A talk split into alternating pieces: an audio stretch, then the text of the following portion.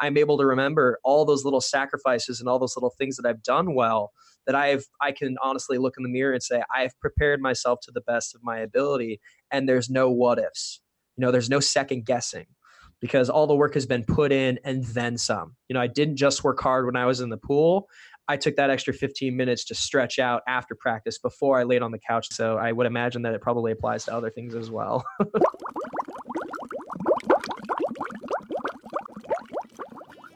Welcome to Champions Mojo Weekly Podcast, where your hosts Kelly Palace and Maria Parker share with you what it takes to be a champion. Kelly is a former Division One head swim coach, Olympic trials qualifier, and holds Masters World and National swimming records. And Maria holds world records in endurance cycling and was the overall women's winner of the world's toughest bike race, Race Across America. They'll be sharing their personal stories and wisdom, along with interviewing other champions to give you the tools you need for becoming a true champion in your own life. And now, your host, Kelly Palace. Hello, friends. Welcome to the Champions Mojo podcast, where today we'll be talking with an amazing Olympic champion who is pioneering the vocation and business of being a professional swimmer in a most innovative and engaging way. It's none other than Cody Miller, who, besides winning gold and bronze medals at the 2016 Olympics, he has six world championship medals, has set eight American records, and had a stellar NCAA career at the University of Indiana. Cody is a member of Team TYR, the swimsuit that's always in front. He's also a member of the DC Trident Pro Swim team competing in the International Swimming League. There's more on Cody coming, but before we go there, I want to say hello to my co host, Maria Parker. Hello, Maria. Hi, Kelly. As a couple of athletes and businesswomen ourselves, it's very exciting to be talking with Cody about his approach to his cutting edge career in pro swimming. We've heard all about Cody's accomplishments in the pool, but what he's doing out of the pool is groundbreaking. His YouTube channel, Cody Miller Adventures, is the most prolific of any professional or Olympic swimmer with over 114,000 subscribers, and it's growing daily. He's got a huge following on social media. He produces a podcast where he talks with fellow elite swimmers, and as a self proclaimed film fanatic, he's also part of a highly rated podcast where he talks movies. It might sound like there's not enough hours in the day to for Cody to do all, do all this stuff, but he does, and with a smile on his face most of the time. I'm really excited about this interview, Kelly. No doubt. We're going to learn a lot today from this celebrity swimmer, Maria. So, without further delay, let's welcome Cody to the show. Cody, great to have you here. Welcome to Champions Mojo. Yes. Wow. Welcome, thank you guys so much. you guys are so much more professional than I am. you made me sound so good and accomplished. That was that was so nice. I'm smiling right now. Uh, thanks for having me. This is awesome. I'm I'm very excited. We could have gone on. Yeah, maybe you don't know how how good you are, Cody. Let me just tell you, you're amazing. Yes, I mean, just besides we we we love it. We love swimming and we love talking to Olympic gold medalists. But what you are doing outside of the pool is going to be a really. I mean, most people who know you already know what you're doing for those listeners that may not cross over into the swimming pool, we're going to get you another 100,000 here with just talking to kind of our non swimmers. And of course, our swimmers will be interested as well. So, first, your story is truly incredible. And I, I, I know people can find that elsewhere because we really want to kind of stick to professional swimming and what you're doing as a businessman. Just a couple of items. If you could say, when we see Cody Miller on the outside, we see this golden golden child, golden boy, um, Olympic gold medals, model good looks. You've got this great personality. You got a, you know, a beautiful, loving wife. People look at this charmed life like Cody Miller, man. He's just got it all going on. It must always have been so easy for that dude because he is like got it. And but looking at your your background, I literally was moved to to chills when I read your story. And I'm a, you know, I'm a deep swimming fan. And I, when you won gold in 2016, I did not know your background until I dug in for this interview. And then I literally like spent hours studying your background. So, what are a couple of those huge challenges for maybe our non swimming listeners that you've overcome to get to the top of that podium at the Olympic Games? Yeah, that's interesting that you say. Uh, from the outside looking in, it, it kind of looks like it was, it came easy, or um, you know, I, there, there's that, there's a, a photo, like a really famous photo, where there's like an iceberg sticking out of the water, and you can only see the tip, mm-hmm. and then it it says what what people see, and then what people don't see, and it's this mountain of work underneath it. That's and right. um, I always I always kind of think about that. For me, probably the first biggest struggle I ever really had that people didn't really know about until, quite honestly, until I started talking publicly about it was I was born with a medical condition called pectus excavatum, which essentially is is sunken chest syndrome. So I look like I have a big hole in my chest. I had a few struggles with that. Um, number one, I was extremely self conscious with the way that I looked growing up. Um, I was very uncomfortable in a bathing suit on the pool deck from a young age. I mean, I distinctly remember not wanting to take off my t shirt in gym class because I was afraid of getting made fun of. I was afraid of, you know, just quite honestly, the way that I looked. You know, I didn't like the way that I looked in the mirror that was like a really big mental toll that uh, eventually I, you know, gained the self confidence to kind of grow out of. But it, it took many years to get there. So oftentimes when I talk to young kids, I tell them, I'm like, look, I'm this great accomplished Olympic swimmer now, but there was a point in time in my life where I didn't like the way I looked in the mirror. And I know what it's like to be incredibly insecure and uncomfortable in your own skin. And what I've learned now looking back is that every single person, whether you're, you know, a famous Hollywood actor, an Olympic athlete, professional swimmer, whatever, one thing that I've learned is that everybody has something about themselves that they don't like, and everybody has their own insecurities, and you just don't see those insecurities. And once you recognize that, I think it kind of lets you be a little bit more comfortable in your own skin, understanding that you know everybody sees them sees their own flaws, and that's okay. And it was a really long process for me to get over, you know, my my own my own insecurities and on top of that, you know, I grew up in, in a fractured household. You know, my, my, my dad had drug problems all through high school. Um, me and my mom divorced him because he had debt collectors coming to the house, you know, trying to track him down. And, you know, essentially, long story short, he was his his drug addiction became so bad that he was living homelessly for a number of years, um, refusing help or aid from any of our family members. Um, and that was a really big struggle for me was just dealing with the fact that you know my, my dad was out there struggling and wouldn't wouldn't accept any help. And and and i just I, I was struggling with not knowing what to do not knowing how to handle it. Um, and then unfortunately he passed away about six months before olympic trials. That was kind of something that i just kind of had to compartmentalize and kind of shove down and um, kind of deal with after the fact. But i think you know kind of just kind of breezing over all these things you know it, it, never came easy for me. There was always something that i was dealing with. You know oftentimes you see people on youtube or on tv and it's like oh they have these perfect lives. Oh they're they're accomplished. But the reality is everybody has struggles. Everybody has you know things that they have to go through. Everybody has hurdles that they have to jump. And one thing that I try to do in my videos and, and through my social media is, is show people, hey, you can have fun doing X, Y, and Z, struggling through a swim set, but also you know i want people to relate to me understand that you know i'm human i've, I've been through some stuff and hopefully hearing that i've come out the on the other side okay and successfully you know then that might give somebody the the the inspiration or the motivation to to kind of push through whatever they're dealing with as well. But i would definitely say that those are probably the biggest the two biggest struggles that i've dealt with are number one dealing with my own perception of my deformity and then there's some medical you know there's a little bit of a breathing disability with it. You know i've got a I kind of glossed over that but you know i have anywhere from 10 to 20 percent diminished lung capacity um, just because of the just because of the inward you know torque of my sternum. And then you know dealing with the death of my father and his drug problems and you know so i've, I've been on a bit of a roller coaster but you know honestly I, I, all those things made me better right? All those things made me stronger and um, yeah, I mean, we're we're doing okay. You know, everything's everything's all right. I I hear you doing in that answer what I think you do really well uh, in your public life, which is try to be really positive, but also you're real. You you share the you share the challenges. Is that something you've been deliberate about? Yeah, I mean, I think it just kind of came, you know, organically as I was because as I started making videos and as I started becoming more prevalent on social media, it was like, okay, like what am I what am I trying to display and what do I want my viewers to get out of this? And when I think about it from that perspective, it's like I want people to have that ability to recognize flaws and recognize struggles, but then also still have a positive mindset when trying to work through those things, even when it's outrageously difficult. Um, so, on one hand, I think I kind of do that naturally in my own life, but on the other hand i do try to make a distinction when you know when forming a video when editing together you know say a swimming set where everybody is dying and struggling and and and and it's and it's tough.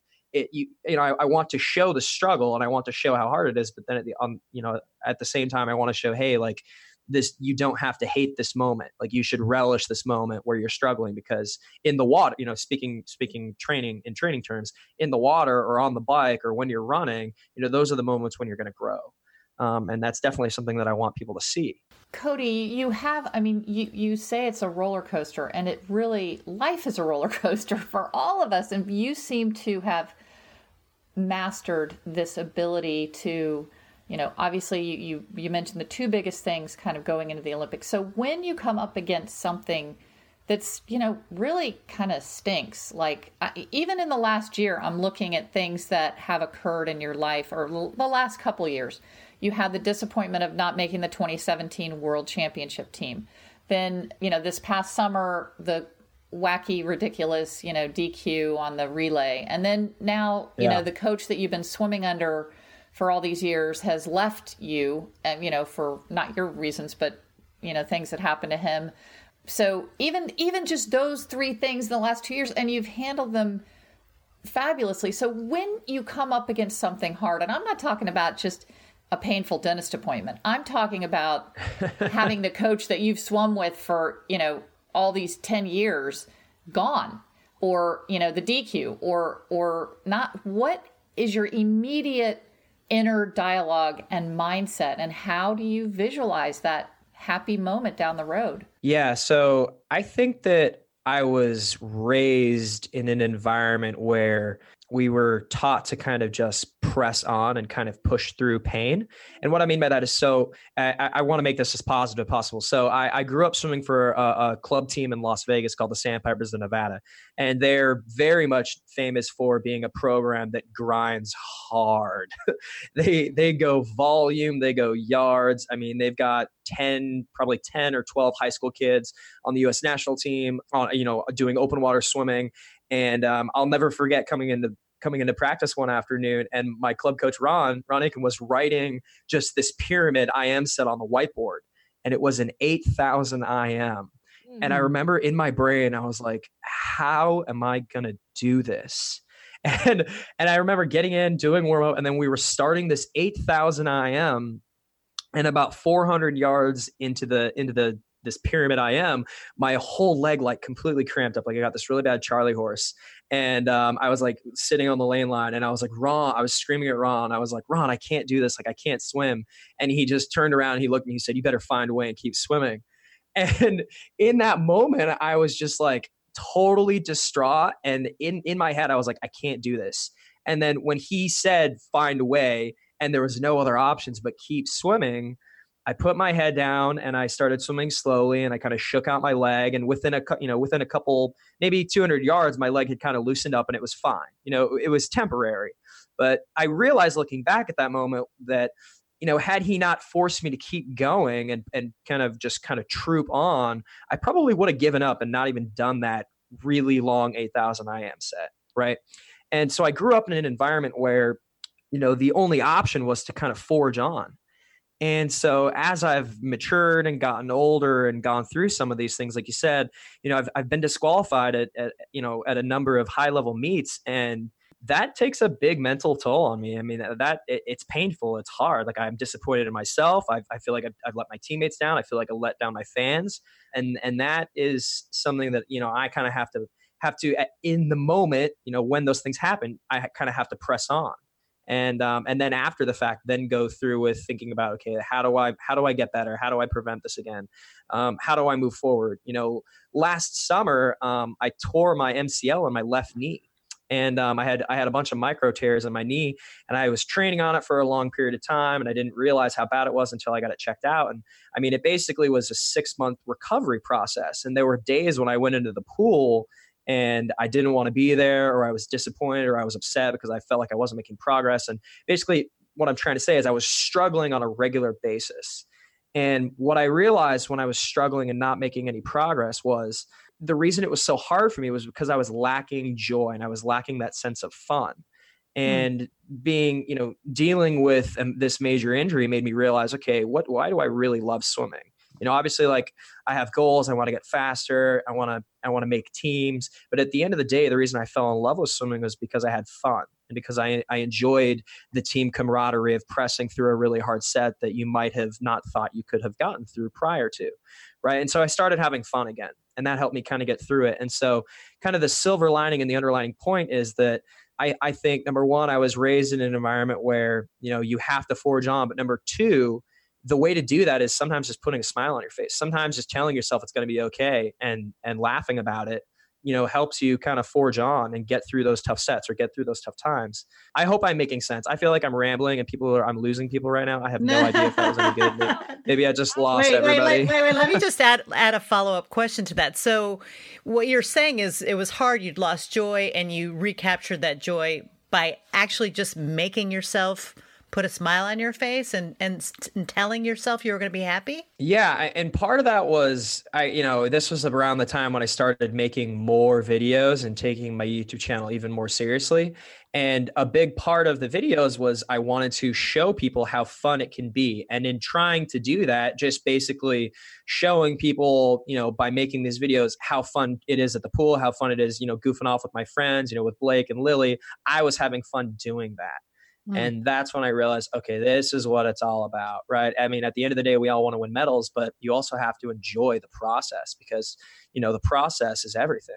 Yeah, I and Cody, I as as a swimmer, because I know the swimmers listening, um, I totally understood what you were saying and didn't didn't think it was, you know, uh, people were being lost. But it, so when like I'm I, I'm a distance swimmer, you know, four IM distance free and you know i've done sets i come out of the end cap it's now NCAP you know where katie and them mm-hmm. swim and swam for john flanagan who andrew is andrew Seliskar's coach. But um, we would do 10 1000s and i remember you know i would be crying in that and like at number five i'm like oh i can't make five more. And you know they were on a they were getting faster intervals and you had to perform better. And so i, I so what i'm hearing you say and i just want to clarify that when you would get in the middle of an 8000 IM set and you know you're halfway through it, you just there's just a black dark place there. Isn't there that you're just like I don't know that I can get through this and then you do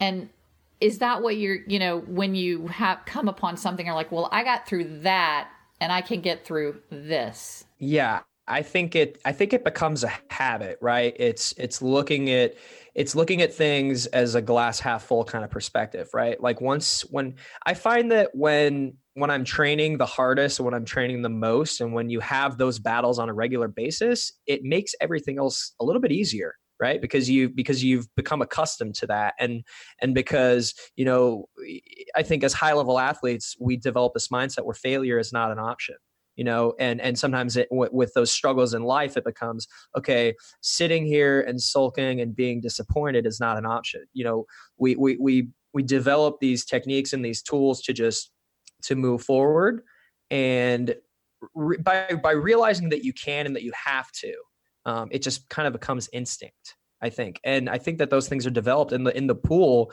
when you're in that dark place and you're unsure and then you come out on the other side of it and you're like, "Oh man, I, and that's like a satisfying feeling, right? Like when you, I've been there, I've done that 10 1000 set. And when you finish that 10th 1000, you're just like, oh, I can't believe I did that. And it feels good. And you get a bit of a rush. And then, you know, when something else goes wrong, it's like, you know, suddenly it just becomes a little bit easier. And I really love that about our, about our sport because uh, you know, at the end of the day, our, our sport is very much an individual sport, but at the same time, it's that team camaraderie sometimes of looking around. You know, when you're doing 3100 short interval and you've got three seconds on the wall and you look to your left and your teammate gives you just a fist pump and then you guys leave the wall together, sometimes that's all the motivation you need, right? And that's, that's just, ah, man, I love our sport so much. Yes, yes, and and Maria, you can relate to that. I mean, uh, absolutely, absolutely.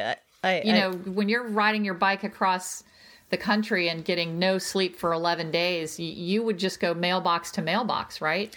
Yeah, we we talked about breaking it down, like you said, by sets. But I, you know, one of the things you, I heard you say once, and I and I love this quote. I'm going to put it on my wall.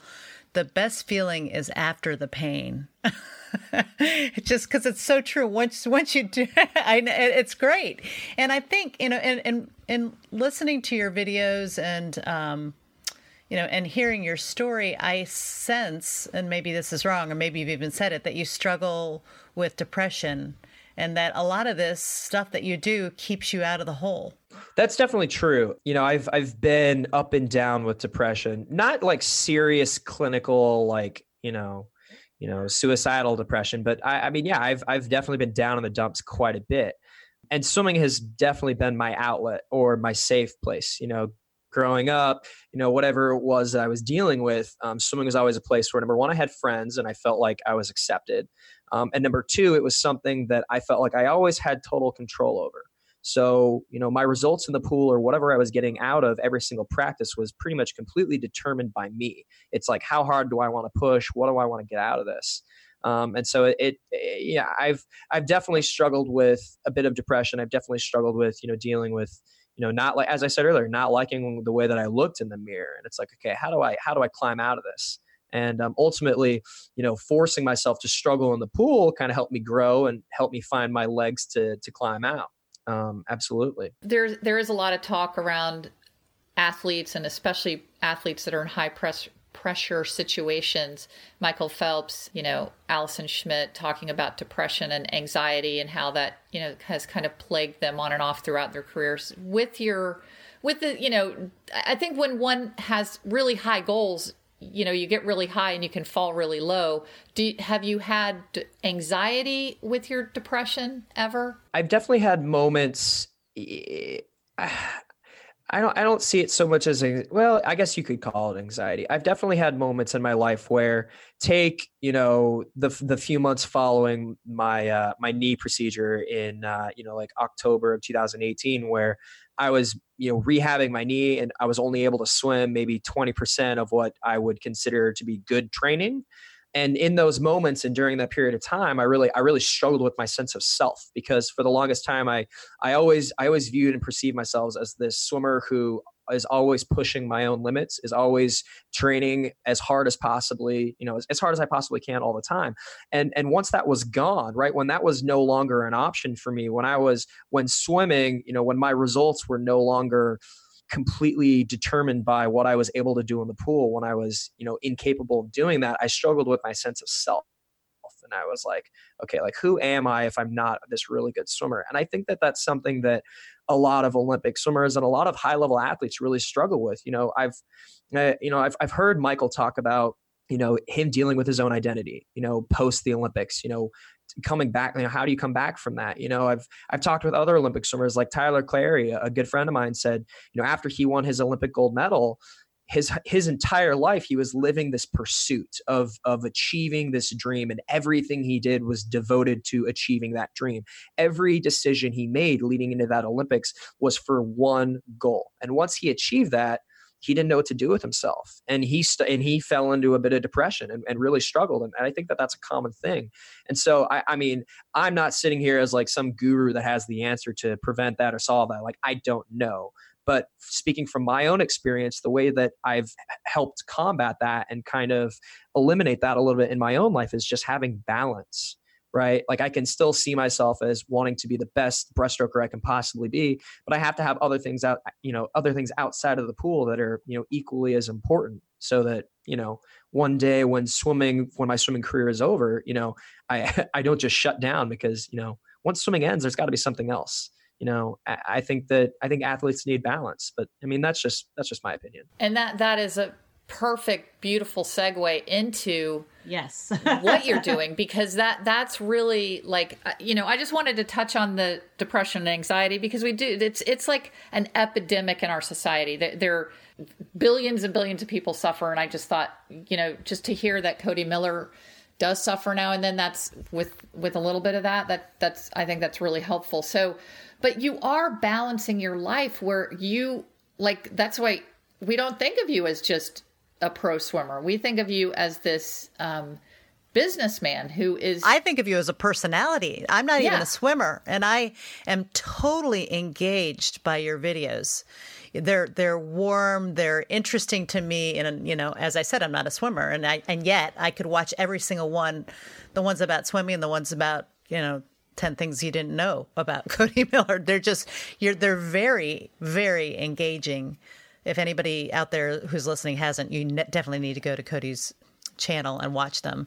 So I, I I see is that part of who you are outside of being a swimmer? Well, first of all, that's probably the best compliment you could give me. I really, really appreciate that. I'm always fascinated when I hear from people who watch my videos that aren't regular swimmers. Um, I think that that hopefully means I'm doing something right. yes. you know, because absolutely. I, I, I certainly try to structure it in a way that okay, the, the swim workout I'm doing makes sense. People can kind of grasp kind of what's going on, but ultimately, you know, I'm I'm trying to have fun while while you know. Okay, so the way I describe it is like this: when I was a little kid.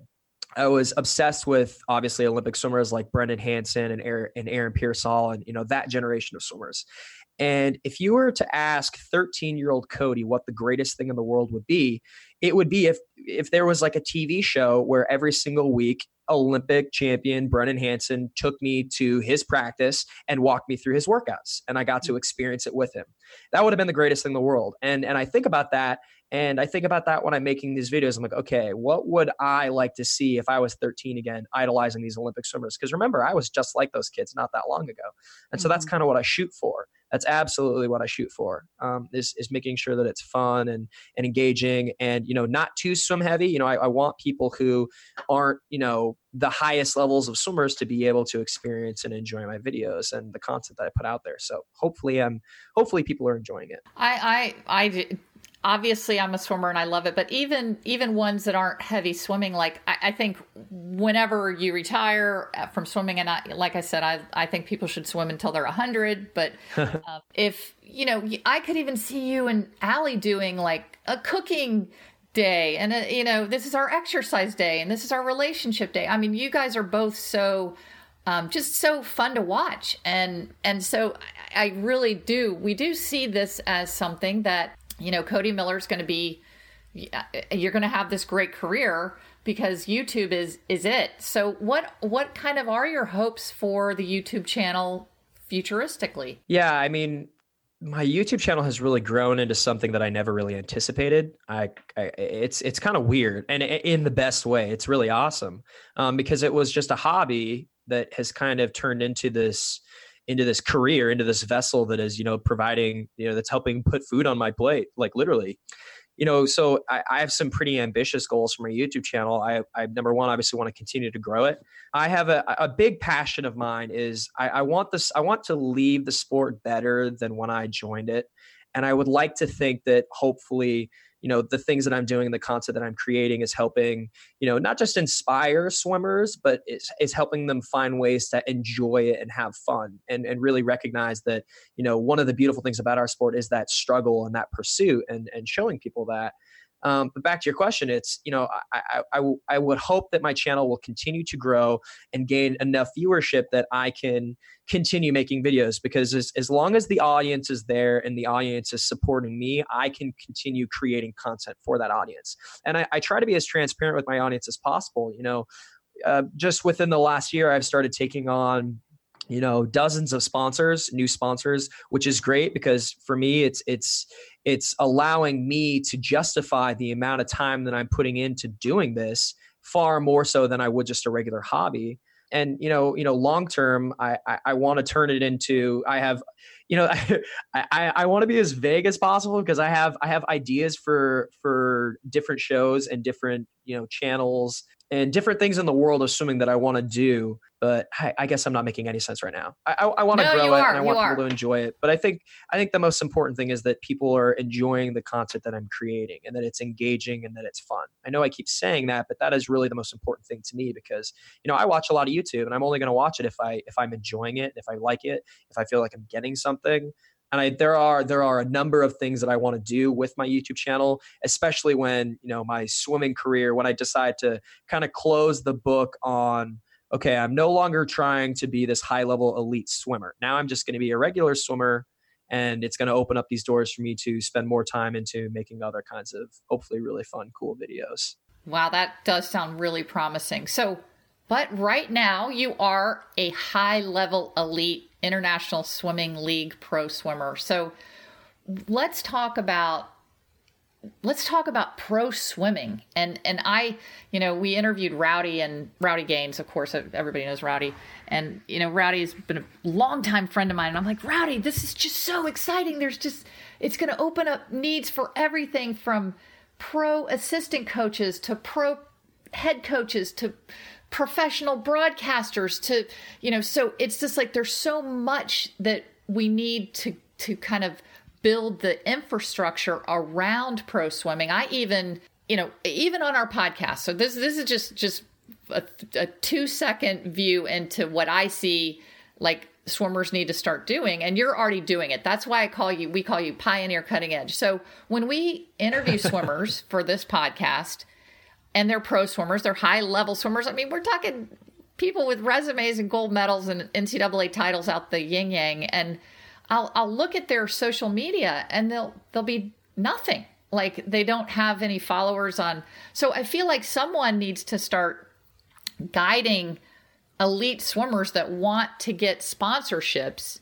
to say, you know, okay, you need to start building your Instagram page and your you know your youtube channel and you're you are so far ahead of the curve you and michael andrew. That's it. That's something that i feel like there even needs to be a class taught in you know college that says you know like you know my alma mater is nc state and when the you know some of those swimmers graduate i'm still good friends with them and you know and i'll tell them hey you need to get your social media up. So you've done that. So let's talk about like maybe how you knew to do that or what you see. Let, us start with that question. What you see are some of the real needs around pro swimming to make it blossom into this ability for you guys to make some big coin? Yeah, uh, I love that. We could do an entire podcast just on this topic alone. Um, uh, I did a podcast yesterday talking about the ISL a little bit, and I, I will say I think that there's there's two things. I think number one, the hope is that the ISL is as is as successful as we want it to be. You know, what, thereby creating all of these opportunities and basically creating viewership. You know, hopefully the audience around the world and in the United States embraces this new league and this new format, and hopefully advertisers you know will flock and and um, and networks will will pay for this kind of content right so that so that there's more eyes on us. Because the biggest thing is right now swimmers are really only on TV once a year. And that's you know pretty much world championships or during the Olympic year at the Olympics. So, you know, maybe once, maybe two or three times a year. And really only one time during the year is it really popular. You know, I, I know that they show US nationals on on NBC sometimes or on Universal Sports, but you know, the ratings aren't exactly there. But hopefully this new league can change that to where swimmers are on TV, you know, 30, 40, 50 different times a year. So ultimately, you know, with there being more eyes on us, there being more chances for people to really know swimmers and get to know swimmers.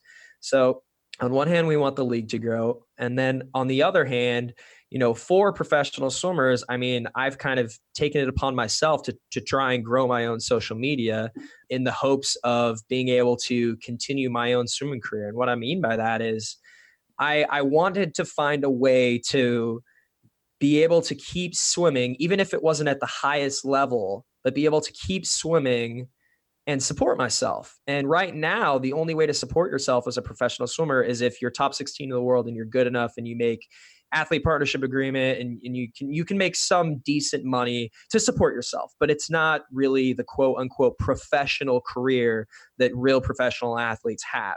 And that's what we're striving for and so I really just kind of went out there and attacked it hard. And the way that I learned that was just studying other YouTubers. You know, I told you guys before we started recording this podcast that um, before I started making YouTube videos, I just stumbled down this rabbit hole of vloggers who were kind of recording their life and putting it out there for people to consume. And I just learned okay, social media, just like anything else, is all about consistency, right? So you have to show up to work to get paid you have to show up for social media for it to matter which means you need to post regularly and you need to post things that you know your audience or your followers might find entertaining. And you don't necessarily have to be the most extroverted person in the world to do it. I mean any swimmer can take a photo of themselves with a gopro at practice once or twice a week and throw it up on facebook or instagram. It's not that hard but you have to do it regularly. So that's my my one piece of advice um, is just making sure that it's regular. You know for me I make sure that I post a video on my YouTube channel every single week. I will not miss a Wednesday upload. There will be a video every Wednesday, and and sometimes more than once a week. But that's that's the biggest thing is you know know people knowing that it's going to be there. But really, to get back to your question, sorry, I feel like I'm kind of teetling off. No, here. no, I love that. So that's so great. So no, that I going, love that. Keep going. Keep going. I'm sorry. So yeah, so so really, to get back to your question, number one, the league needs to be successful, and there needs to be viewership and eyes on the league, so that um, it, so that it happens organically. And then number two, I think that I think athletes really do need help with this. I think swimmers need help with growing their growing their quote unquote brand and growing their platform. And a lot of people just don't understand how to do that. I took it upon myself to just learn how to do it because nowadays we live in a wonderful time. We live in the greatest time in the world. If you want to learn how to do anything, you can YouTube it. You know what I mean? You can Google search just about anything and you can teach yourself how to do something. And that's kind of what I did. It's like, okay, how how do I grow a following? How do I how do I create an audience? How do I cultivate, you know something something special and you, and you look for trends and you look for things and you know at the end of the day the thing that i learned is it's just that consistency and i think that i know that there are there are classes on social media that you can take i know that that's a big thing now but i definitely think that that's something that usa swimming should implement for the us national team. Um, i think anybody could benefit from that even just like a two hour you know or just like a one hour seminar on you know how to how to grow your brand just a little bit. Dude i'm willing to talk to anybody about that. And but look by no means am i like the world leading expert. I'm i'm a swimmer who is like who's grown a youtube channel and is doing okay. It's not like i have millions of followers but i want to help people well, you are the world leading swimmer with a YouTube channel. I, I would just I would just add to that that one thing that you do well that I think anybody who wants to grow their brand needs to do is you're very authentic. You try to be honest. And people can people can tell from a mile off if somebody is lying. And your your your your videos are you know an assortment of things, but there's there's always a sense that you're getting the real Cody. And one of the things about being out there and selling and creating a brand is you, you have to sort of expose yourself. And I think a lot of people are uncomfortable with that. What would you say to that?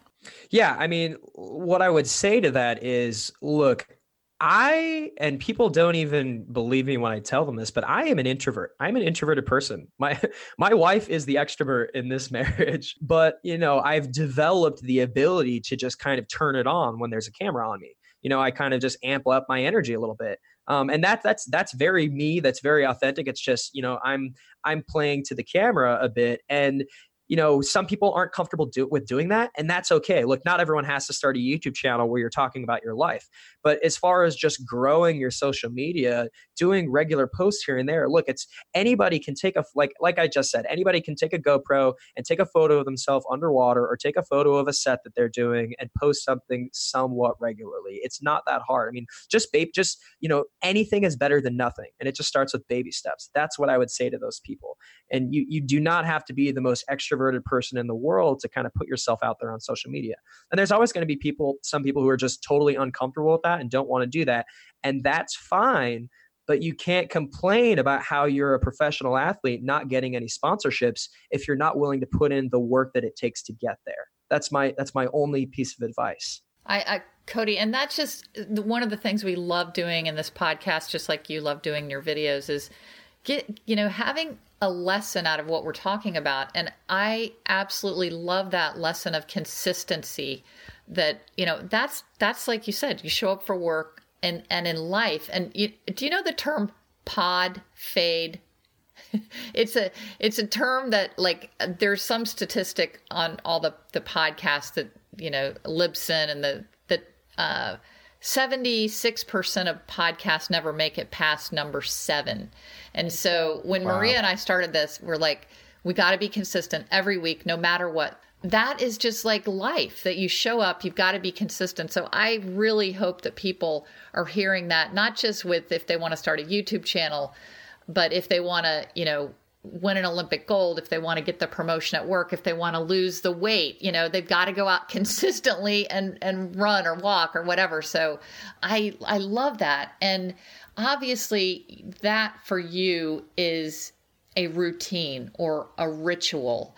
And I'd love to hear some of the things that you do routinely or even rituals that you have that you think have helped you succeed. Yeah, absolutely. I think that consistency in just about anything is the number one most important thing on on the track to success. You know, for me, being consistent in all the little areas that matter the most, but are tiny little things that ultimately accumulate into being a big thing. And, and what I mean by that is the the little details. So, like going to bed on time. You, you can ask my wife; she'll vouch for me. We do not go to bed past nine p.m. Mm-hmm. ever. Mm-hmm not even on weekends. Like this this past weekend was like Halloween weekend. There were all these Halloween parties going around, and no, I was in bed at eight thirty on Saturday night. So mm-hmm. I, I don't compromise on that. You know that that's a big thing. Getting enough sleep, making sure that I have a bottle of water with me everywhere that I go. Consistently drinking water so that I'm always hydrated because my body is always getting broken down. I, I'm always trying to repair it. You know, avoiding look i love me some good ice cream but i avoid ice cream. I try i try to minimize the amount of ice cream that i eat. You know maybe once maybe once a week will i will i treat myself. And it's just little things like that where you know oftentimes you don't think much about it. It's like oh my show's on. I'll just give myself another 30 minutes. I, I don't have to wake up until 7 tomorrow anyway. Or oh it's just one bowl of ice cream. It's not that big of a deal. I did well this wednesday. It'll be okay. But those little things that i don't compromise on ultimately I think do two things. Number one, I think that they build up to allowing me to train at a higher level, you know, from a swimming perspective. And then number two, it gives me that mental edge, you know, leading into the end of the season. I'm able to remember all those little sacrifices and all those little things that I've done well that I've I can honestly look in the mirror and say I've prepared myself to the best of my ability and there's no what ifs. You know, there's no second guessing because all the work has been put in and then some. You know, I didn't just work hard when I was in the pool. I took that extra 15 minutes to stretch out after practice before I laid on the couch like a you know like a lazy slump like I like to do. You know, so I, I think it's I think it's those little things I mean, I it, it certainly it certainly hasn't steered me wrong with swimming, so I would imagine that it probably applies to other things as well. are you are you that disciplined about? I know you produce a you you post a new video every Wednesday. Are you that uh, disciplined about like the time or day or that you do those? Oh yeah. So for me right now, my number one focus is training for Olympic trials. So I won't edit footage after 8 p.m. because if I'm staring at a screen, you know, within an hour of when I go to bed, it messes with my my ability to fall asleep or I'm thinking about the edit in my brain. So I limit myself on number 1, how much time I'll spend editing and number 2, when I will edit. So like during the day in between practices is good. And then you know it's it's time management. It's like I, I won't allow editing the footage or doing audio corrections or going into film a sponsored video or whatever. Um, i won't allow any of the all those things are, are secondary to training right now um, and there but there you know in another year or two there will come a time when that switches when i'm still in the swimming world i'm sw- still swimming regularly but the number one focus will be on producing those videos and and that's okay and that's something that you know i'm looking forward to but um, right now yes i definitely carry over that discipline into into making my videos. That's great. It's really fabulous. Well, really, I feel great. like Maria, I feel like we have gotten a great message for our listeners out of this. So I don't want to go any longer because we have the fun questions. We do always ask the last question as Cody, is there anything that we have not covered that you would like to share with our listeners? Wow, you really put me on the spot here. oh my goodness. I don't I, I don't know. I, if your viewers don't know who I am, don't be so shocked when you see that I'm like the world's biggest Harry Potter fan.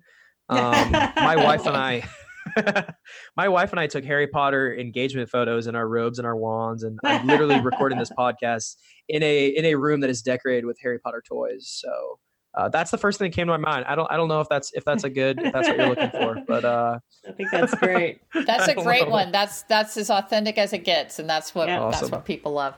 All right, now uh, we call it the the fun round. We call it the sprinter round, uh, and you definitely can sprint and and swim you, you you've got them both. You, you got the 200 covered and the and the 50 and 100. So um, so I'm going to start, and it's just it's just an either or. They're just fun. We we've tweaked a few of these for you, but nothing nothing major. Take your mark. Okay, cat or dog? Dog. Mission Impossible or Bourne Identity? Oh, that's a hard one. wow. Wow. I'm going to give the slight edge to Mission Impossible because the last few movies have been so good. But I love the the the original three Bourne movies so much. I'm sorry, this is supposed to be fast. I'm sorry. Oh no, take your time. Milk chocolate or dark chocolate? uh, milk chocolate. Kickboard or no kickboard? Uh, definitely kickboard. I love me kick. I love kicking with a kickboard. Yeah, who doesn't? Who like so many people say no kickboard. I'm like, come on. Anyway, mountains or beach? Ooh. Uh, I'm gonna go mountains. I I I I love the beach, but I, I really don't like sand. I hate sand. um, Oh, that's so great. uh, but but I, I it's it's it's tough. It's tough. I love it. Foot, football or baseball? Uh, football. iPhone or Android? iPhone for sure. I I literally just got the new iPhone just yesterday because I needed it for the camera for my videos. I'm really oh, psyched about it. cool. Coffee or tea? Uh, tea. Morning person or night owl? I think you've already answered that one. Yeah, I'm I'm a, so I'm a morning person. I like I have this argument with my wife all the time because okay, my wife is a savage. She wakes up and she is ready to go. And I mean, she's ready to, to have a conversation. She's smiling. She's she's just she wakes up and she is the same person at noon as she is at 5:30 in the morning and it's insane. I am a morning person, but it takes me a little time to boot up. Like I don't want to have a conversation with you at 5 a.m. when I when my alarm goes off. Like I'm I'm in a bad mood sometimes when I get up, but I still prefer getting up because it just it, I, I get a sense of satisfaction out of out of getting up when I don't want to. I don't know. Maybe I'm just a messed up person. I don't know.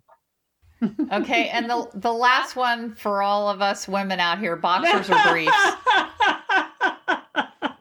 Sorry, Kelly, go ahead. Did you hear it, Cody? I laughed over it. I did not hear it. She was laughing so Oh, hard. Okay, I'm that's trying. great. All right, I said for all us women out here: boxers or briefs. Uh, well, I like both. I wear briefs regularly, but I sleep in boxers. So I, I guess I would lean towards briefs. Yeah. Okay, That's such a Good. funny one to end on. I love I that. know, you know, but no, there there are a few more. Maria, okay, yeah, we're, we're um uh, for just for you, we have a list of movies we've come up with, and we want you to to uh, give the movie a grade A through F, or just say any single word, any single word that comes to mind when you hear the name of the movie. Okay, Jerry Ma- Jerry Maguire, Great movie. B plus. The Matrix, Oh, one of the greatest. Fi- I have a poster of The Matrix in my garage. One of the greatest science fiction films. One of the greatest films ever made. That movie's an A plus. I agree. That is my favorite movie of all time. Cody, The Matrix, A plus. I'm sorry. It's, it's so it's so good. I mean, Who just it's you, so. Kelly? We're we're gonna we're gonna get off topic here. I'm I'm gonna I'm gonna stop.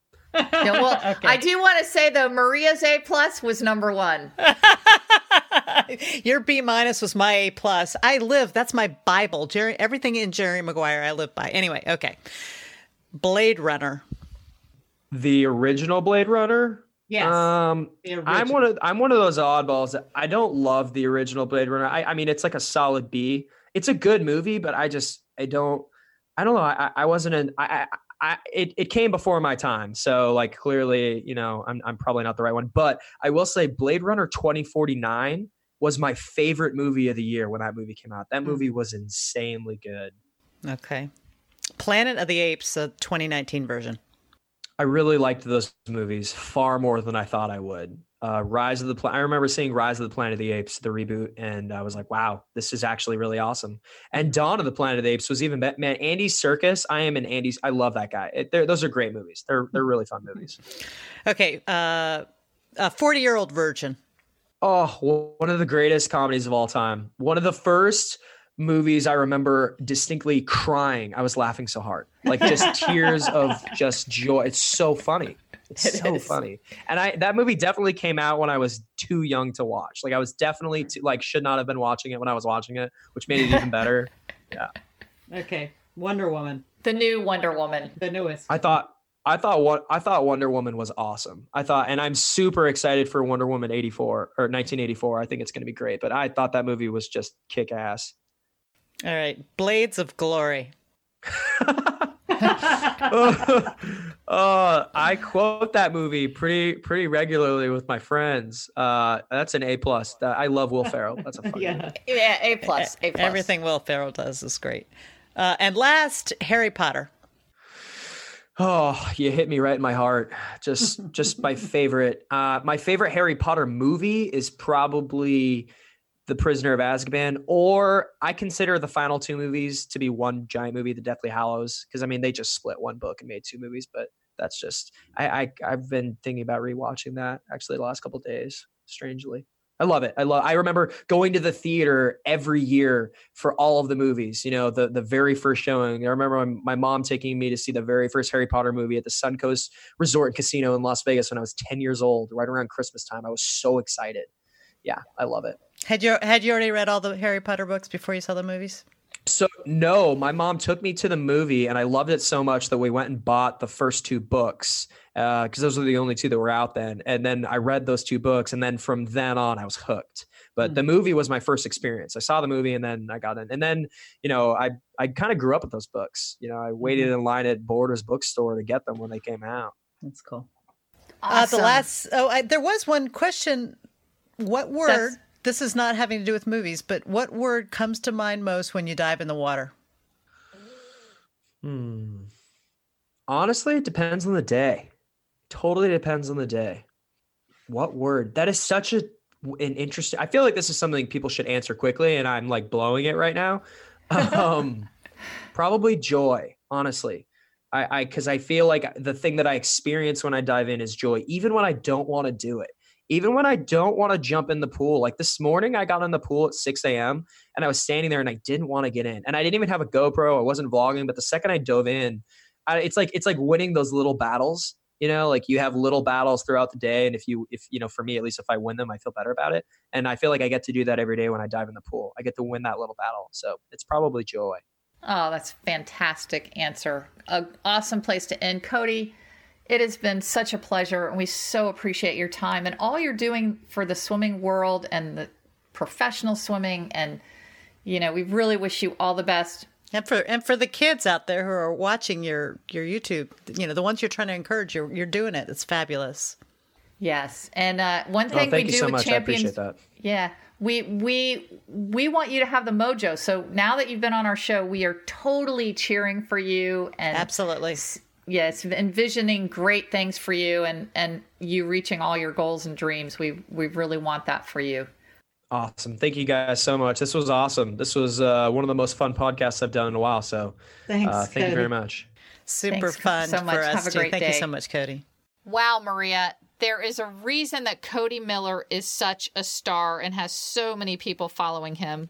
What do you think? Yeah, he's really, really fun to talk to, incredibly engaging, and he has such a great story. Yes, and I just I love his energy and how positive and giggly and just he just he just you can just tell he's just beaming this great energy um throughout the interview and and it was awesome. So we are each going to do our two takeaways, but we both agreed on we had to discuss this together at the top of the the takeaways and just you know it's it's kind of a little lesson in the fact that Cody grew up with the condition of um, pectus excavatum, if I'm saying that correctly, where his chest was, you know, is caved in a little bit from that, and he felt he felt self conscious about it. And what's funny is I never noticed it. I, I never noticed it. And so, what were you saying, Maria? How how this is such a, a point for us to all take away? Yeah, yeah, he considered that um, one of the big obstacles he had to overcome, along, of course, with his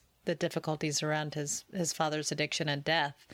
But what I thought was interesting is he used this this iceberg analogy. I think you were saying, you know, here he is, the golden boy, and and yet he said, really, you see something on top that's, you know, that I've, you know, kind of created, but underneath that is like a big iceberg. This, you know, all of my difficulties and, you know, all of my successes, you know, ha- have built what I am today. And, and one of the, you know challenges and difficulties was his pec- pectus excavatum and his self-consciousness about that. So I love the the concept that even our insecurities can can be something that we can overcome and can build us and send us, you know, towards success. Yes. Yeah. I, I just love that, that the message that when we think, you know, everybody's staring at something or we've got this problem, most people aren't even, they're not even worried about it or they're not even thinking about it. So, yeah. so it's so true. It's yeah. so true. Yeah. It's so true. Let's start with our first two takeaways. Let's do one each. And uh, what was your first big takeaway that you felt we want our listeners to kind of really grab? Because there was so much. We really had trouble honing it down to four. Yeah, I, I I, I I loved I have joy written all over my notes because I liked his his attitude around joy. So one of the things that really stuck with me is he said when when we were doing the fast round, he said, uh, "What's the you said the word that you think of when you're diving when you first dive into the water?" And he said joy. And then he went on to explain that it wasn't joy because, oh, it feels so good to dive in the water and swim, but it's actually very difficult to get up early in the morning and dive into cold water and swim. But the joy came because he'd won that little battle.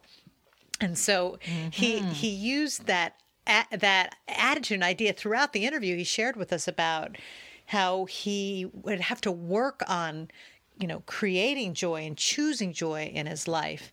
Um, he he when he was struggling with his knee injury and not being able to work out as hard as he wanted to he found himself sort of down and he, he started creating the youtube videos and he realized wait wait this is something good i can i can bring out there. And it, it is fun. And he started to realize yeah this is this is this is great. So he he was choosing joy. And and part of that i think is his desire to serve others. And he, i think he's very unselfish in that he said that he wanted to leave the swimming world better than he found it. He wanted to he wanted to make his his chosen sport there better and his desire to help kids. You know, he he's creating these videos because he wished that he had them when he was 13. So I I love his deliberateness about choosing fun, happiness and joy even when things are difficult. Absolutely. Yes, that is really one of one of the great attributes that Cody has for sure. And I'm going to tie that one into one of the things that he does so well is his balance. So not only, you know, he's an Olympic champion, he's he is definitely focused on the Olympic trials that he said if he has to choose between you know, editing if, it's eight o'clock at night, he's not going to edit videos. He's going to get ready to go to bed one hour before his his definite bedtime of nine o'clock, um, because swimming right now is his priority. Maybe in the future that will change, but that he really does these beautiful a beautiful job on working on these videos on his YouTube channels, on his followers, because it gives him balance. He's not just a swimmer. And I loved where you said, Well, Cody, I'm not a swimmer and I really enjoy your videos. And he said that was a really high compliment that you paid him, Maria, which was that you don't see him as a swimmer. You see him as this you know a, a, personality a, a, personality so he loved that and that and that's the balance and i think that's something that when we all put all our eggs in one basket sometimes you know you can lose the balance of those scales when everything's on one side so i think he does that balance piece really well. And that's kind of the you know the theme of um the show is that he's he's a cutting edge professional swimmer. So yes definitely a very, very cool part of the takeaway is that we need to have balance in our life. Yeah, it's funny because that's sort of counter to the focus that you need to succeed. So somehow you have to balance the the real need and he is focused. And I liked how he put it because he said I'm focused on swimming right now, but I can see a time in the future where I will want to do something else. So I think that, you know, that's really key that he knows that he's going to have a life that's beyond you know professional or super elite level swimming. So I agree with that. That was that's a great takeaway, Kelly. Great, great. So what was your second one? Okay, so uh, the other thing that I loved was this concept that he mentioned. I think he even called it compartmentalism for success. So he has had to compete at, at, with some really difficult things uh, going on in his personal life, and he's able to do that because he can compartmentalize them. And I think that that's that's you know a, a really good and sort of a discipline skill to have because we can't just we can't just wallow in misery you know, if things are things are going badly in one area of our lives, we still have to get up and do whatever it is we're supposed to be doing. In his case, swimming. So he says uh, one of his quotes is, "Sitting and sulking is not an option." And this is a guy who has had lots of opportunity to sit and sulk, and clearly he has not chosen that. So I like the idea of, okay, here's a here's a person, a champion who's in part come to this because he's been able to say, okay, bad things are happening in one area of my life, but I'm going to just focus on something that I have control over, which is swimming or whatever it is. You know, is in, in the case of when his knee was injured, he was able to work on the YouTube stuff. So he's obviously able to put little walls in his life to to to succeed. And I thought that was that's a super duper champions attribute.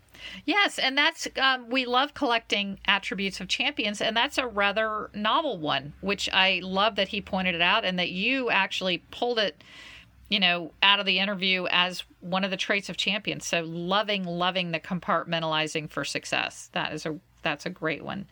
So the my last one, and you know, like we always recommend, we don't try to just redo the whole interview. We really recommend you listen to the whole thing because there's so much. Um, and the last one for me that it just really stood out was consistency. And I'm going to mm-hmm. tie consistency into the habits that he had because mm-hmm. I think if you're consistent with your habits, that is what really builds the staircase to the top of the Olympic podium. Uh, that he said, you know, the reason he's had such success on YouTube is he every single week he puts up a video. He just he just mm-hmm. makes himself do it. He's consistent with mm-hmm. that. Mm-hmm. And you know, I love that he he gave some free advice to swimmers out there and you know, every swimming as a pro swimmer is now a real career option for a lot of That's swimmers. Right. And if they right. want to become uh, you know, if they want to get more sponsorship and they want to get out and make more money, then they do have to have some social media presence, some presence out there on the internet and consistently posting or making videos or, you know, whatever to get out in front of the customers and and yeah, he said it doesn't take long. You just, you know, take a little picture of yourself and just post regularly. Yes. I love that advice. That yes. as as you said, that's part of the consistency. But he had other things, right? He had um th- then just I love the small little things that all add up to success, which was he um, avoids ice cream, you know, which he consistently avoids. that, that he hurts. says it hurts, but he goes to bed you know, every night at nine o'clock, no matter what. He said, even though, you know, it was Halloween weekend, um, he still was in bed at nine o'clock. So I love that. And he said he makes a habit too of another habit of seeing the glass as half full. He hmm. makes that choice to see the glass half full instead of half empty. And that's a habit. So I just I love that he can he knows that consistently consistently doing things over time will lead to his success. So that was my, you know, one of two, but I had a whole page full of notes like you and um I, you know, it was just it was such a pleasure and an honor to really get a little deeper um, into yeah. Cody's mindset, and I think it's it's truly the mindset of a champion. Well, I remember one of the last things he said is, "When it's game time, I remember all those little sacrifices, and when I look in the mirror, I know I did everything I could." and I just yeah. that that's such a great thing that we've talked about that before. That's not a every champion has told us that, but yeah, if you do all those little things when you're standing at the starting line of whatever it is, you can say, "Yep, I did all those things. I did everything I could." Well, Cody's doing them, so we're yep. hopefully going to see some great things out of him this 2020. Whether that's a, as a YouTube or personality or an Olympic swimmer, either way, he's a winner. So, yep, he sure is. Awesome. Well, Maria, another one in the can, as they say, and um, just love that you're on this journey with me, and uh, thanks for sharing all your your takeaways today. I love you too, Kelly. This has been so fun. And Cody Miller was a especially terrific one. Yep. All right. Love you. All right. Love you. Bye bye. This week's quote of the week comes from Cody Miller. With those struggles in life, sitting here and sulking and being disappointed is not an option. We are so grateful that you spent this time with us today, and we hope that you heard something that inspired, motivated, and educated you.